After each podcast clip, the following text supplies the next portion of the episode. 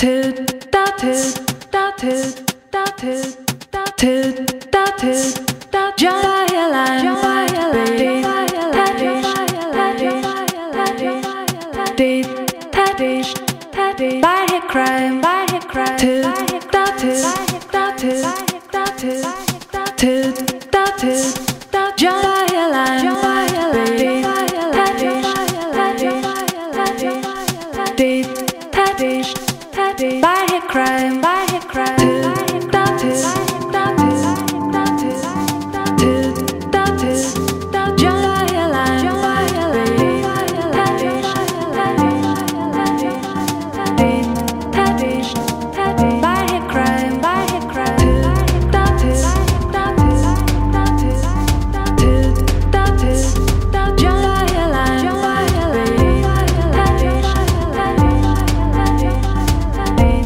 ascoltatori, buongiorno ascoltatrici, benvenuti a un'altra settimana con CALT, il quotidiano culturale di Radio Popolare, in onda come sempre dalle 11.30 fino alle notizie delle 12.30. Un saluto da Ira Rubini e come sempre vi ricordo i numeri per intervenire con un vostro messaggio in questa puntata durante la diretta: 331 6214013 per gli sms e per Telegram, diretta@popolarenetwork.it per le mail, mentre se volete iscriverci più tardi potete farlo a calt@radiopopolare.it oppure sulla pagina Facebook di Calt Radio Popolare. Ci ritroverete alla fine di questa puntata in podcast sul sito, sull'app di Radio Popolare, con gli argomenti che abbiamo trattato. Anche quest'oggi, come tutti i lunedì, avremo la rubrica dedicata alla musica classica a cura di Giuseppe Califano in chiusura di puntata. Poi l'intervista invece a Gianfranco Bettin per una recente uscita delle edizioni Fondazione Feltrinelli che si intitola Profezie Verdi, è praticamente un'antologia del pensiero ecologista.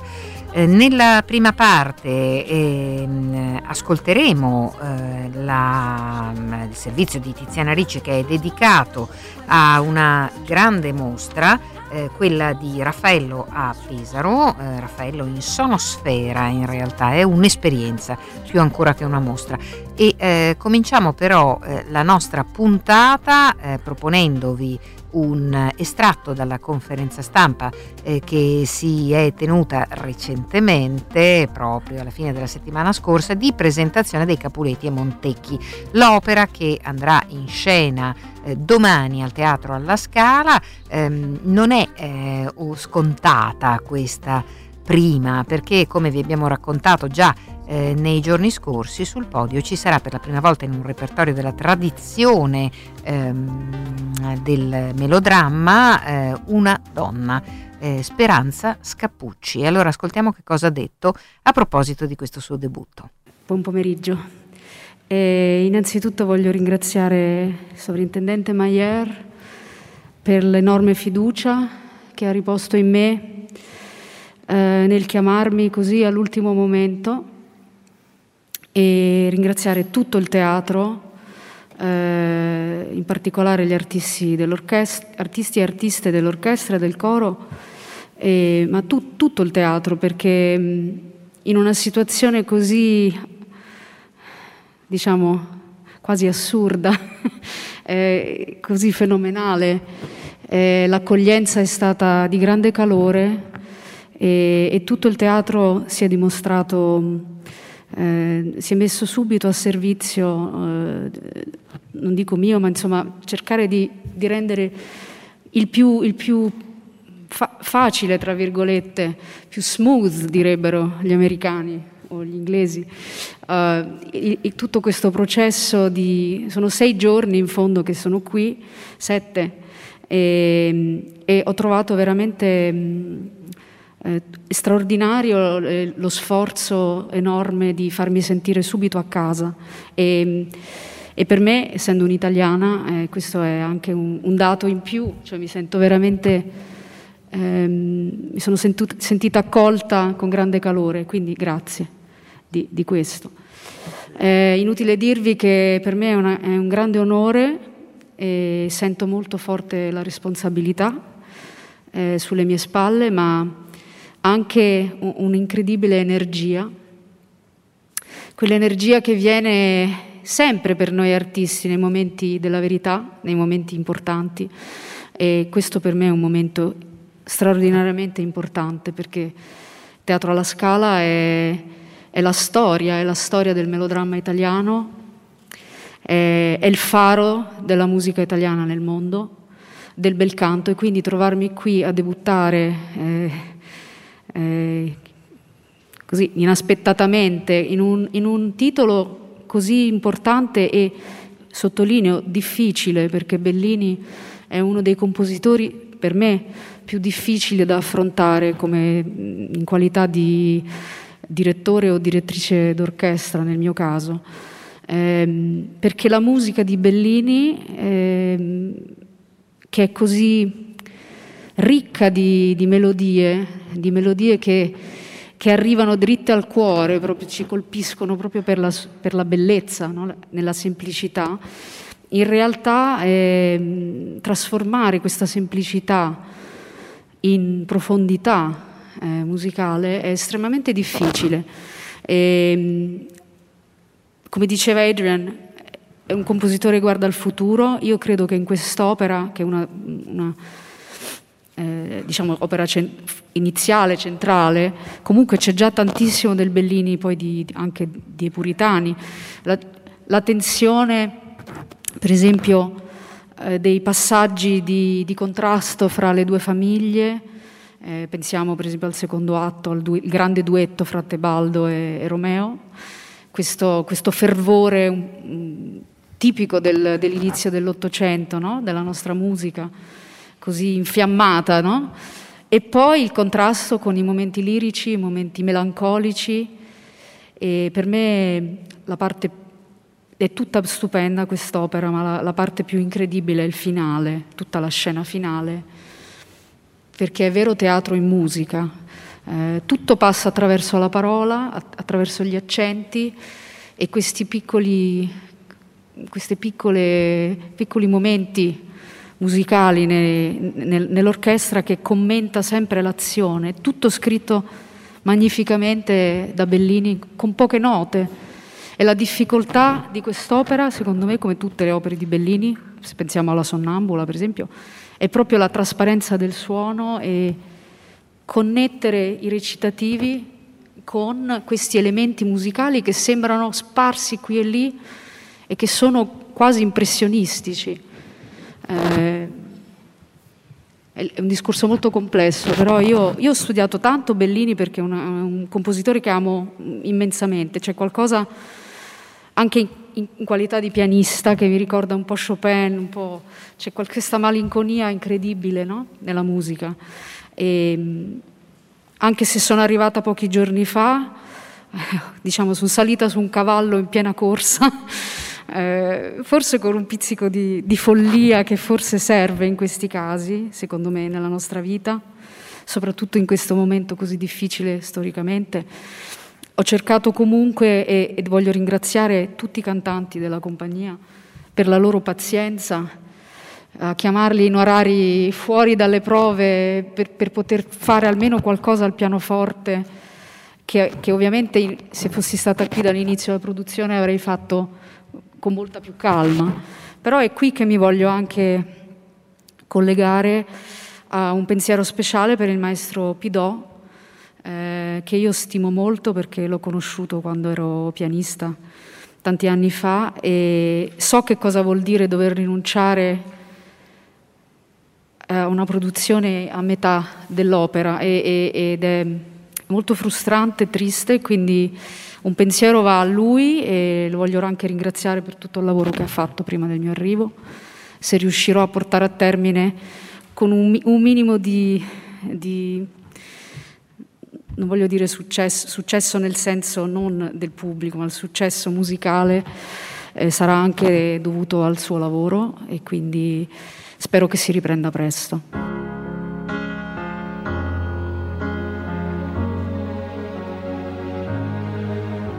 She may be the face I can't forget, a trace of pleasure or regret, maybe my treasure or the price I have to pay.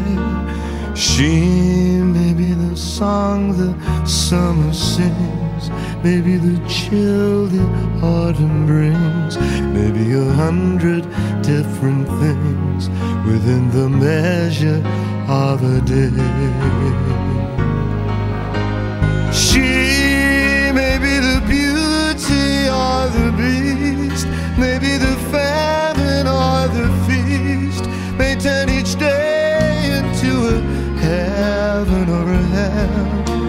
She may be the mirror of my dreams, a smile reflected in a stream. She may not be what she may seem inside her shell.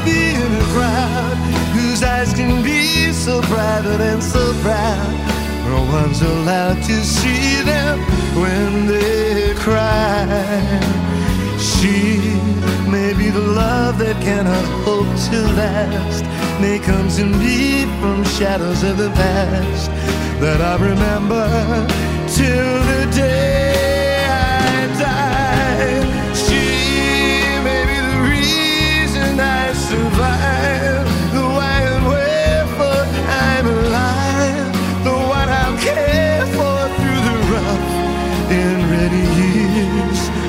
Me, I'll take her laughter and her tears and make them all my souvenirs. For where she goes I've got to be, the meaning of my life is she.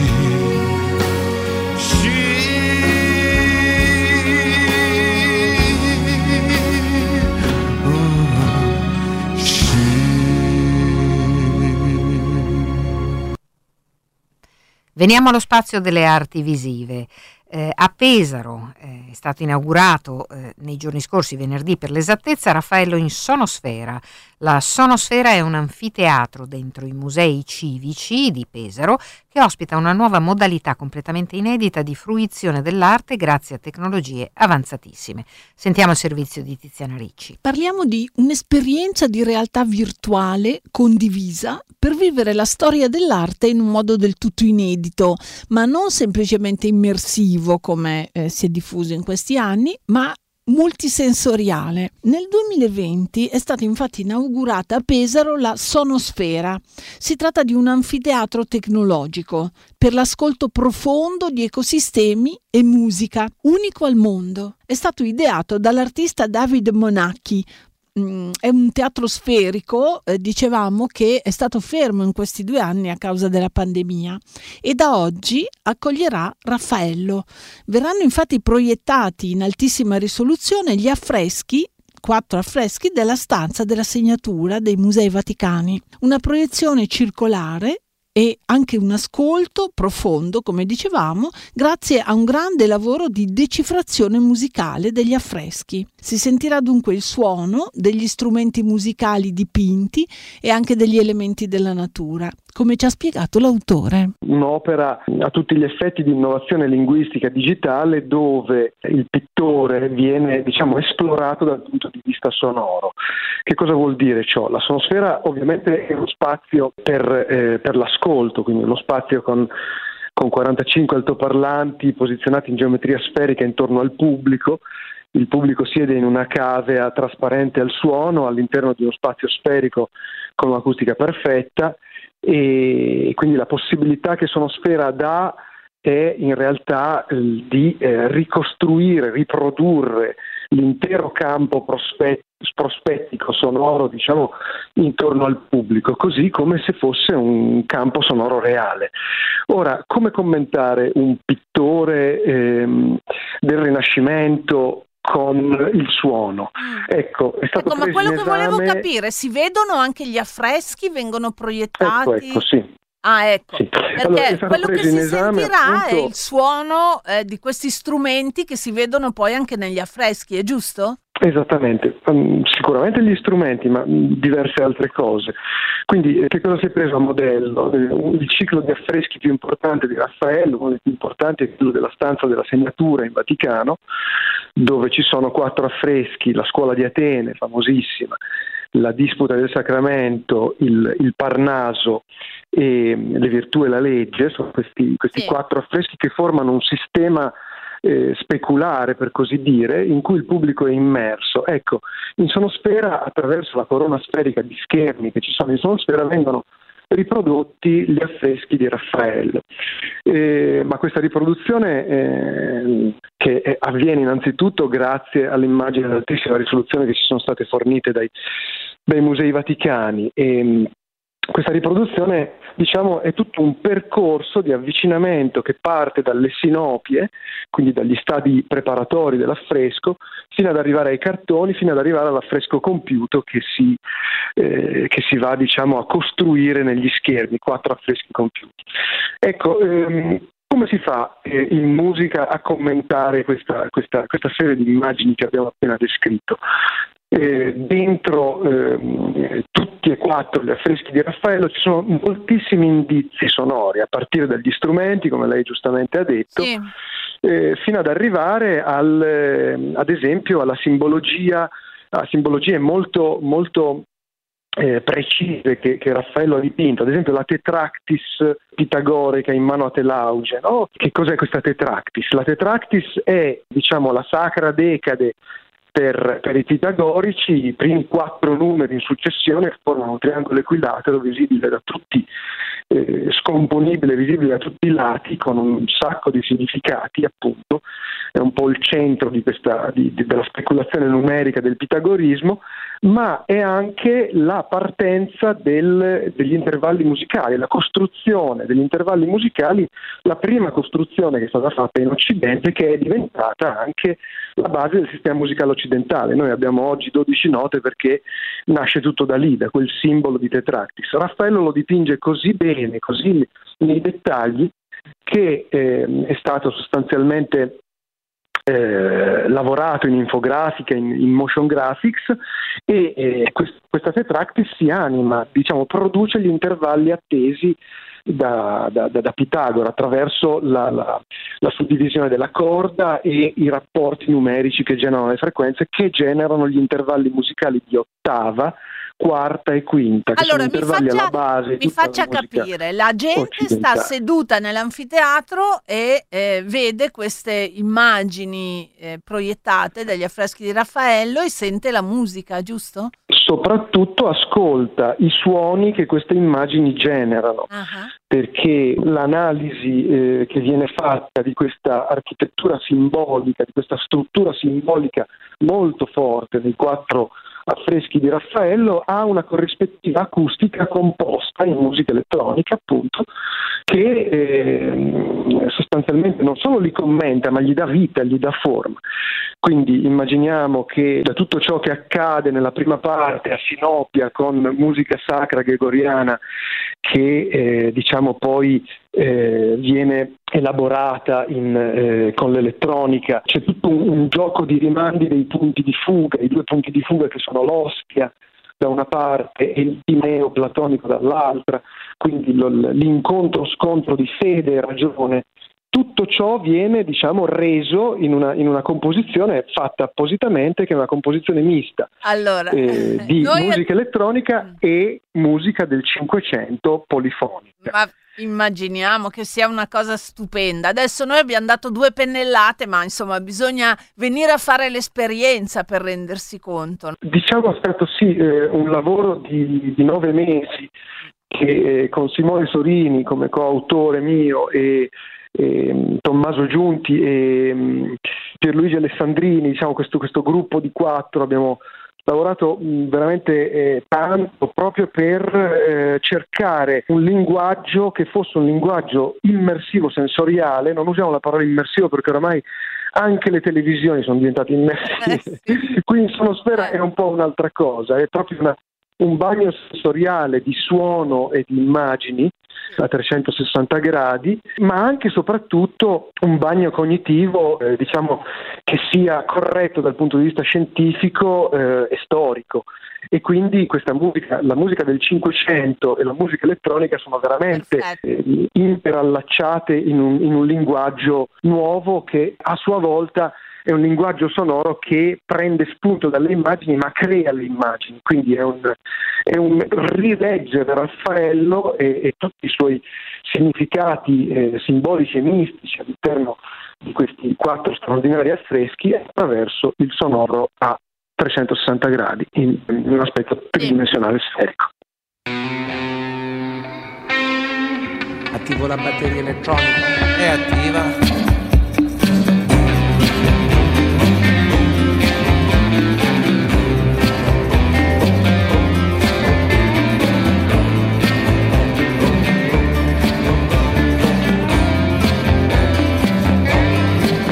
Sotto casa mia son figli ragazzini, si divertono a intonare canti con un cellulare fabbricato da un'azienda di Pechino o di Seul, da un bambino come loro poco più. Se li guardo attentamente mi ritrovo in Medio Oriente, oppure in Africa, in Norvegia, in Albania. Nelle voci sento il suono di una vecchia melodia, quel futuro è già passato, andate via. A Silenzio ai cinesi e a tutto il giallo che c'hanno addosso, urla il vecchio incazzato perché sotto al suo palazzo c'è un dragone tutto rosso. Accidenti all'Italia che non crede più ai santi, non crede ai poeti e nemmeno agli eroi. Accidenti anche a voi. A Milano i ragazzini sono come qui a San Fili, solo che stanno a Milano quindi bastano più figli, ma negli occhi hanno la stessa voglia di scappare via, sguardo fiero, lupidi, periferie. Accidenti ai cinesi e a tutto il giallo che c'hanno addosso, urla il vecchio incazzato perché in mezzo all'isolato c'è un dragone tutto rosso. Accidenti all'America, alla Francia, alla Germania, alla Russia, all'Ucraina. Accidenti a chi pensa a far la guerra, a far soldi dalla sera alla mattina. Accidenti all'Italia che non crede più ai santi, non crede ai poeti e nemmeno agli eroi, figurati a noi.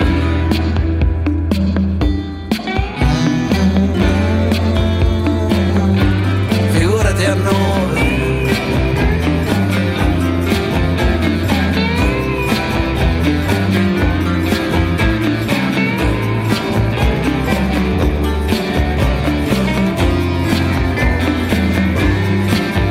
Tutto casa mia San Fili, non ci sono più bambini, ne è rimasto solo uno che ora pensa al suo futuro, proprio come fa un bambino di Pechino, di Seul, solo che ora quel futuro non c'è più.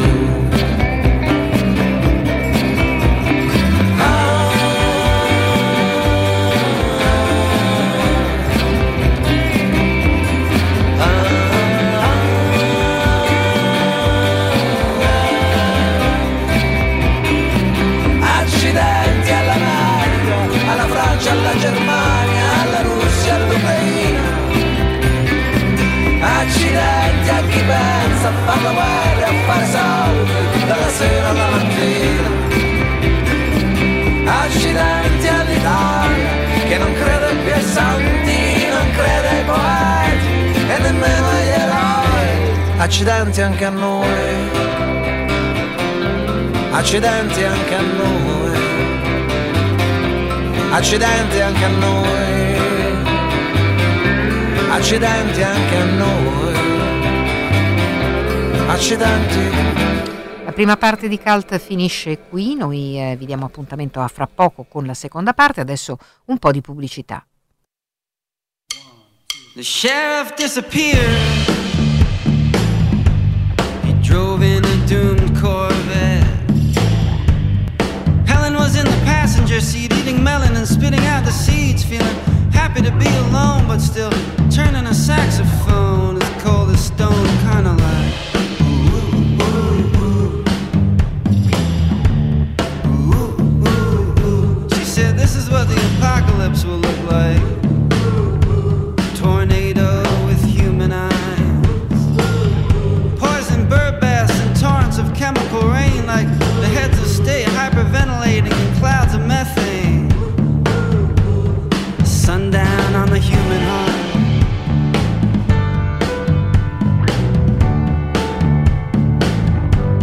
And this is what the apocalypse will sound like, but it'll be loud as a mushroom cloud. It'll sound like Final Jeopardy, but somehow be ghostly like a glockenspiel, like the testing of bombs or the tapping of stiletto heels. It'll sound like jazz, jazz, jazz, jazz, jazz on the Autobahn. It'll sound like jazz, jazz, jazz, jazz, jazz on the Autobahn. The sheriff disagreed. He tried to make a distinction between death and extinction. They stopped off at a place called Hamburger Heaven to grab a bite to eat, but Helen had no appetite. She just drank a 7-Up while the sheriff tapped his coffee cup to a distant beat, kinda like ooh, ooh, ooh, ooh, ooh, ooh, ooh. It won't look like those old frescoes, man, I don't think so. There'll be no angels with swords, man, I don't think so. No jubilant beings in the sky above, man, I don't think so. And it won't look like those old movies neither. There'll be no drag racing through the bombed out streets neither. No shareholders will be orbiting the earth, man, neither. It'll be hard to recognize each other through our oxygen masks. The successful sons of businessmen will set their desks on fire like five-star generals of the free world deep in the oil-choked tide. It won't sound like jazz, jazz, jazz, jazz.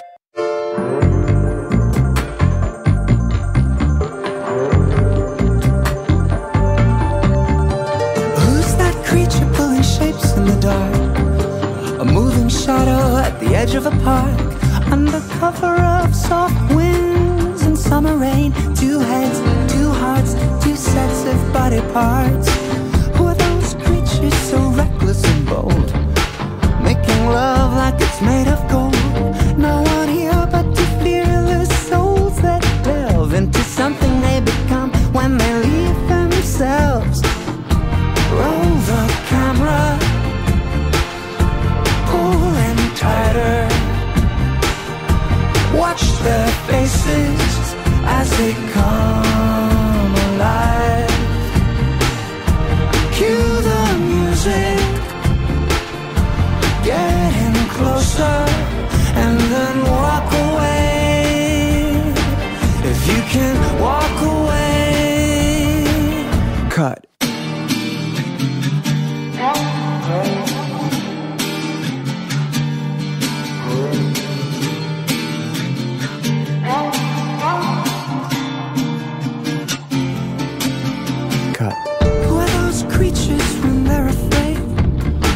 When they abandon the goal they made, when they flee the scene of the crime at dawn and return the next night, making love on the line. We make no sense, we make such a mess. We get so drunk with carelessness and so hooked on offering everyone else the very same escape we deny ourselves. Roll the camera,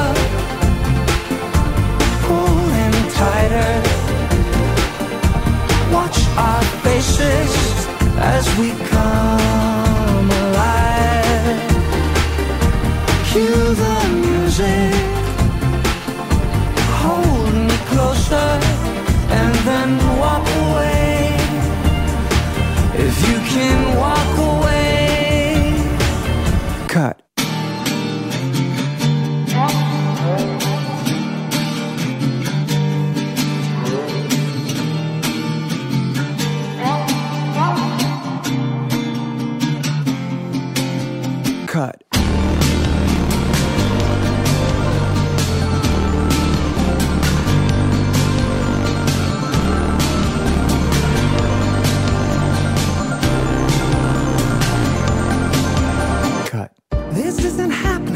it's not good ideas.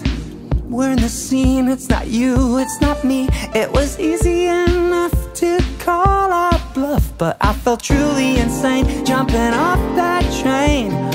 How did we do it? How did we stop?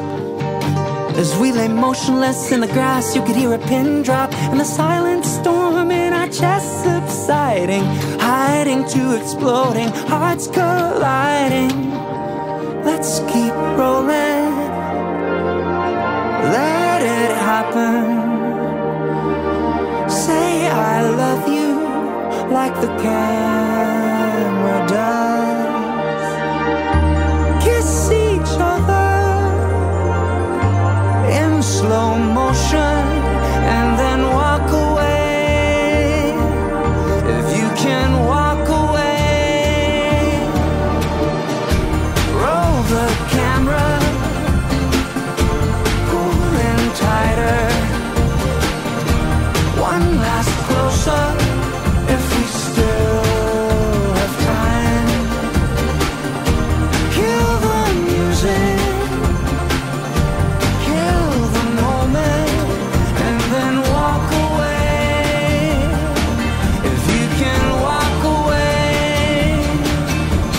Bentornati, seconda parte di Cult, il quotidiano culturale di Radio Popolare, in onda tutti i giorni dal lunedì al venerdì dalle 11.30 fino alle notizie delle 12.30. Veniamo adesso a un libro uscito da poco per Fondazione Feltrinelli, si intitola Profezie Verdi, è un'antologia del pensiero ecologista e a curarlo c'è Gianfranco Bettin, lo abbiamo intervistato, sentiamo.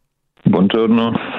Allora, un libro quanto mai urgente, mi verrebbe da dire, immagino sia anche questo il motivo per cui esce proprio in questo momento, ed è interessante perché oltre a tutta una serie ovviamente di contributi curati appunto da Gianfranco Bettin, vengono spiegate innanzitutto le origini del pensiero e dell'azione ecologista, che talvolta sono confuse non solo nella memoria ma talvolta anche nella consapevolezza del lettore e del grande pubblico, giusto?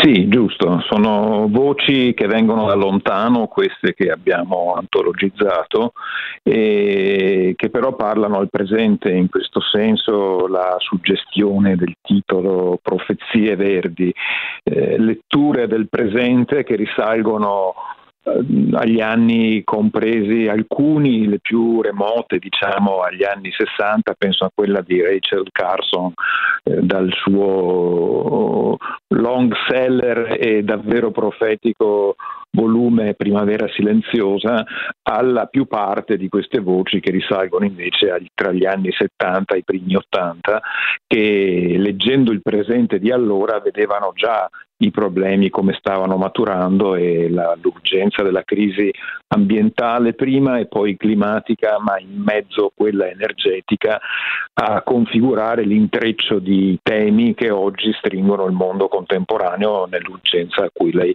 faceva riferimento per l'appunto. Ecco, nella sua introduzione lei tra l'altro fa riferimento ad Alexander Langer, che firma alcune delle, certo, dei pezzi, che, dei contributi che formano questa antologia, un personaggio fondamentale di cui però ancora una volta, perché il problema è sempre la memoria, si ricordano forse gli aspetti più romanzeschi non parlo naturalmente degli esperti, parlo sempre del grande pubblico, e quindi è utile, sì, no, ritrovarlo invece nella sua lucidità. Sì, Alexander Langer subtirolese di origine ma cittadino europeo per vocazione, per esperienza, è il tramite tra le correnti innovative dell'ecologia politica che sorgono in centro e nord Europa appunto tra la fine degli anni 60 e i primi anni 70 e l'Italia. È un ponte personale, proprio letteralmente fa da tramite, è un traduttore di testi, è un traduttore di temi e anche un facilitatore di incontri, e poi è uno di quelli che promuove, che fra i primissimi, la creazione di aggregazioni anche politiche incentrate sulla priorità dell'approccio ecologista e sulla novità dell'approccio ecologista. Se lo si ricorda per sue prese di posizione appunto molto impattanti sul piano dei diritti umani, sul piano del pacifismo anche, e anche per la sua tragica fine, insomma, togliendosi la vita nel 95. Ma è stato molto altro, è stato appunto il traduttore in programmi amministrativi, in proposte di delibere, proposte di legge, cioè di atti formali che fossero capaci di tradurre concretamente la nuova sensibilità appunto ecologista, ma anche, ripeto, pacifista, interculturale, interetnica, che in quei decenni andava maturando in Italia, più spiccatamente in altri paesi d'Europa e del mondo. Quindi è una figura che abbiamo ritenuto di antologizzare appunto con più contributi, proprio per questa sua capacità non solo di vedere lontano, ma anche di dire cosa concretamente nel presente si poteva fare in modo molto operativo, come è sempre stato lui, unendo una forte carica utopica e una capacità di pragmatismo molto spiccata, che ne faceva, oltre che un profeta, appunto anche un leader politico sul campo. Assolutamente, e ci sono ovviamente molti altri contributi interessanti, qualcuno magari lo citeremo, ma la cosa che vorrei sottolineare e che emerge chiara in diversi scritti e anche ancora una volta nell'introduzione è il ruolo e talvolta l'incapacità di intercettare le ragioni di un movimento che poi sarebbe diventato importantissimo non solo in Europa ma nel mondo da parte della sinistra, non solo quella storica ma anche quella extraparlamentare. Sì, i materiali sono scelti nel grandissimo, immenso patrimonio presente nella fondazione, nell'archivio della Fondazione Gianfranco Feltrinelli, che è una delle più prestigiose istituzioni culturali del movimento operaio, del movimento della sinistra in generale, come è noto,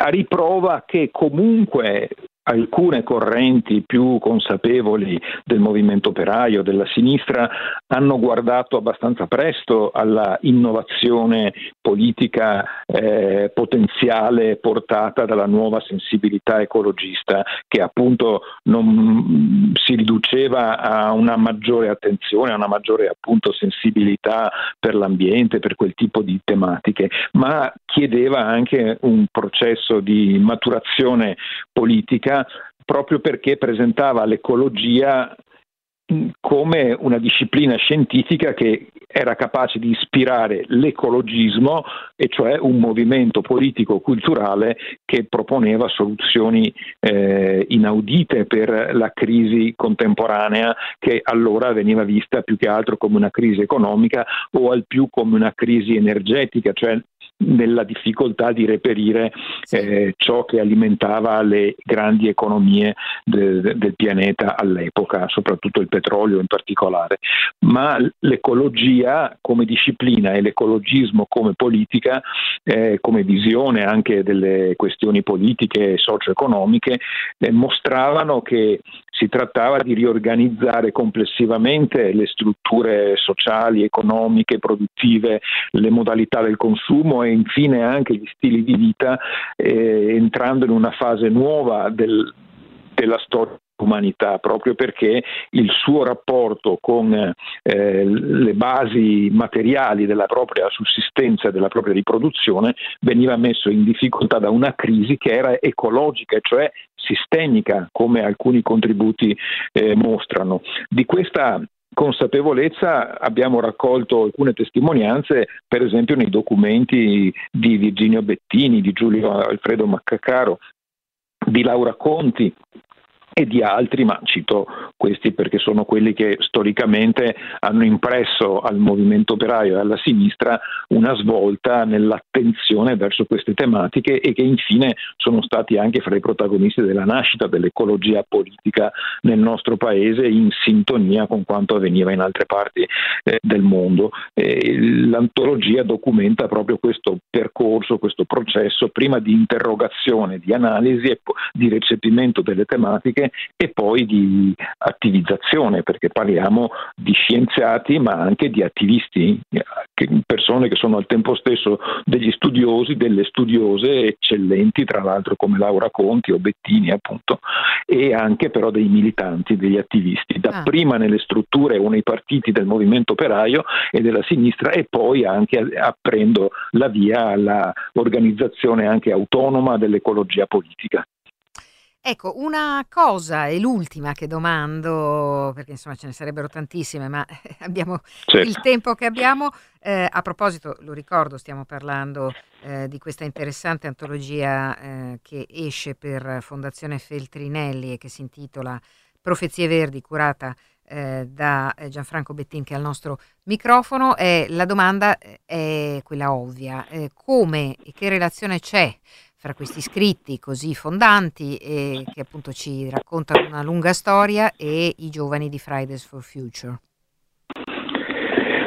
Ma ne sono, che siano consapevoli direttamente, esplicitamente o meno, gli eredi più sono parenti, genuini. Non sono distanti. Perché alcune cose sono state smontate, sono come dentro lei stesso diceva. Sono dentro quell'eco che viene da lontano.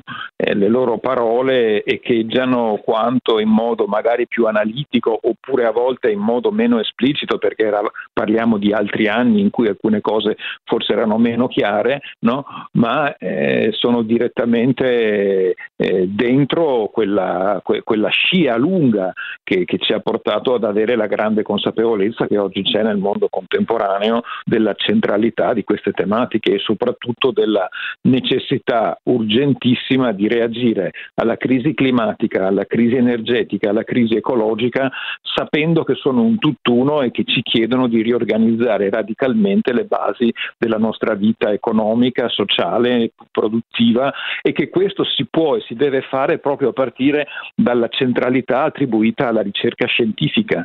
L'ecologismo di cui parliamo nasce direttamente dall'ecologia come scienza interdisciplinare e non per una mera, anche sensibilità ambientalista, nasce dalla consapevolezza scientifica della natura vera della crisi che si profila nella seconda metà del secolo scorso e che emerge con grande chiarezza a cavallo tra i due secoli e nei nostri giorni con dirompenza ancora più evidente.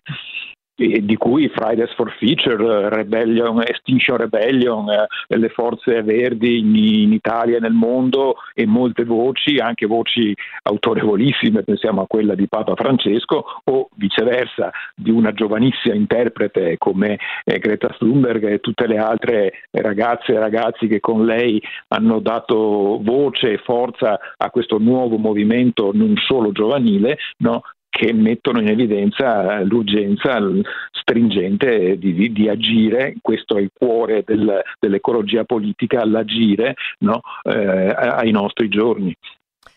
Davvero, grazie a Gianfranco Bettin, Profezie Verdi, edizioni Fondazione Feltrinelli, buon lavoro, a risentirci presto. Grazie a voi, arrivederci.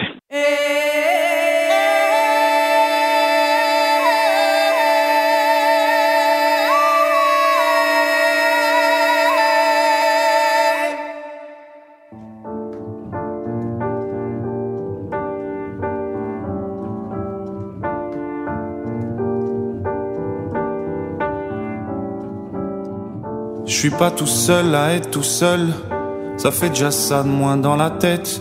Et si je comptais combien on est, beaucoup, tout ce à quoi j'ai déjà pensé, dire que plein d'autres y ont déjà pensé. Mais malgré tout, je me sens tout seul. Du coup, j'ai parfois eu des pensées suicidaires et j'en suis peu fier. qu'on croit parfois que c'est la seule manière de les faire taire. Ces pensées qui nous font vivre un enfer. Ces pensées qui nous font vivre un enfer.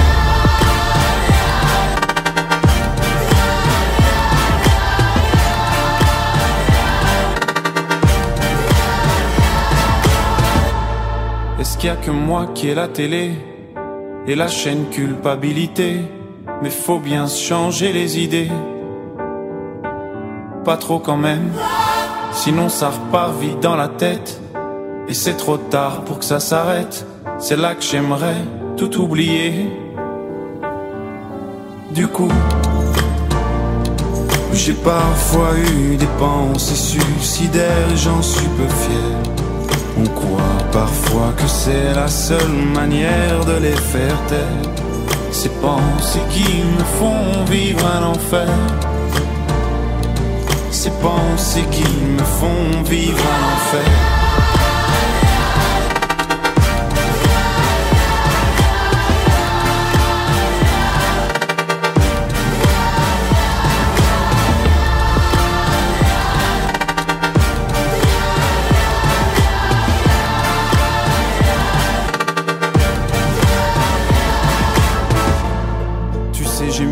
Réfléchi et je sais vraiment pas quoi faire de toi.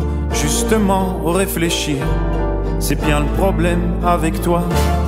Tu sais, j'ai mûrement réfléchi et je sais vraiment pas quoi faire de toi. Justement réfléchir, c'est bien le problème avec toi.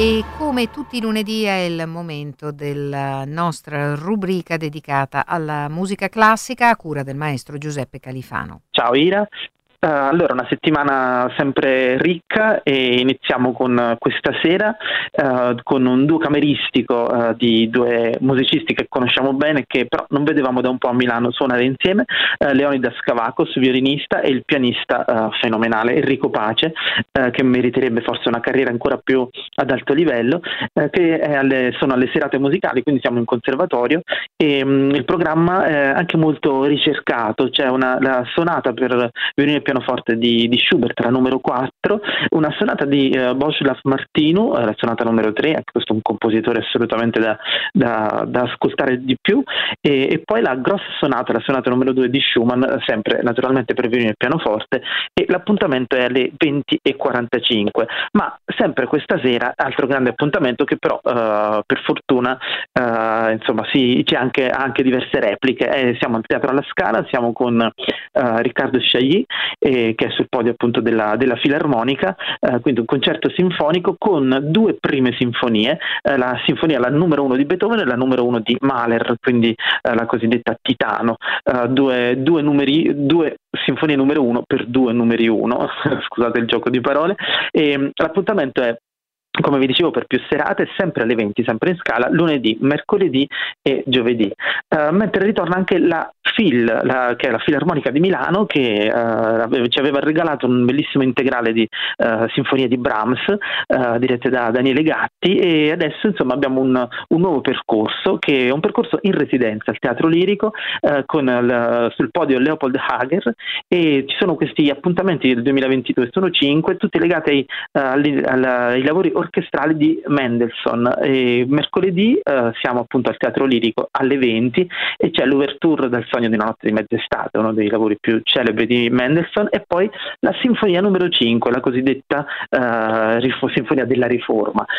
Poi andiamo invece in Verdi, dove c'è il ritorno di Klaus Peter Flor, il direttore principale, che abbiamo lasciato una ventina di giorni fa per la nona di Beethoven, in occasione della fine anno, inizio anno nuovo, e lo ritroviamo venerdì e domenica, quindi venerdì alle 20 e domenica alle 16, come sempre in auditorium, per un appuntamento di quelli insomma da non perdere. C'è la sesta sinfonia di Gustav Mahler, la cosiddetta tragica, di una sinfonia di grande intensità, insomma Mahler suonato dalla nostra orchestra Verdi, insomma è diventato quasi una abitudine, direi una bellissima abitudine. Poi vi segnalo, andiamo insomma intorno sempre sul weekend, che sabato a Villa Necchi Campiglio c'è l'iniziativa della Società del Quartetto, quella di musica Villa Necchi, e c'è una pianista, anche questa fenomenale, una italianissima, Mariangela Vagatello, pianista napoletana, che ha il suo recital alle 17:30, quindi sabato è un pomeridiano, e abbiamo la prima sonata di Scriabine e la sonata numero 3 di Chopin.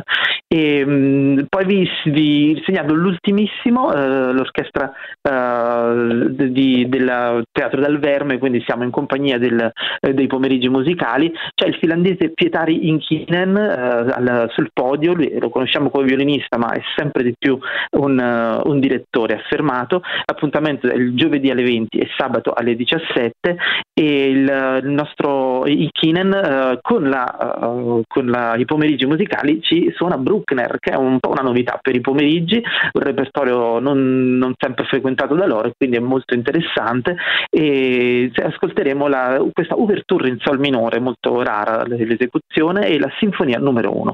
Quindi insomma assolutamente appuntamenti come sempre interessanti, quasi tutti da non perdere, insomma dovremmo un po' scegliere, ma meno male che è così. Bene, e allora grazie a Giuseppe Califano come sempre, un saluto e a presto, e naturalmente noi ci risentiamo lunedì prossimo. A presto.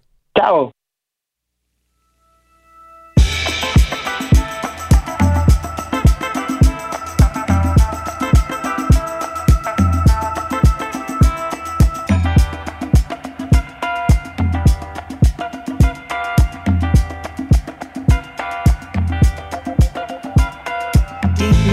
Your love, when I'm far away in another place, holding out to more. Just is your pillow, waiting for your love. You in all the ways, in another place. All I'm thinking of, just can't get enough. You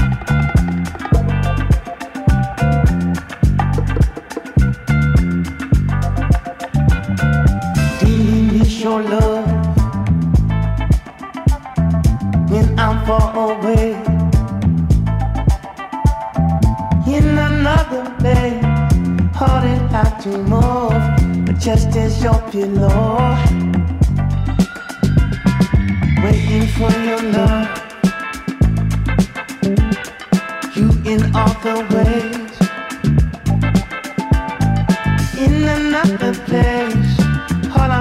enough, just can't get enough.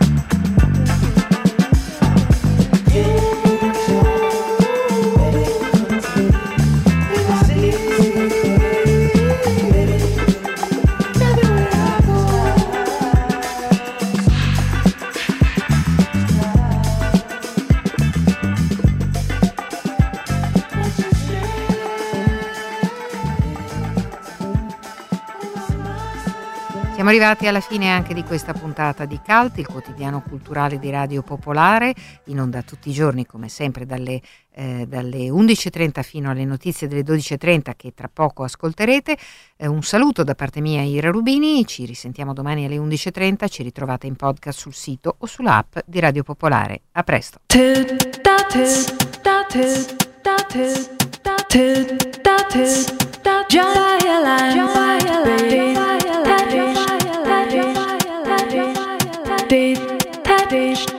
By her crime, by her crime, that is,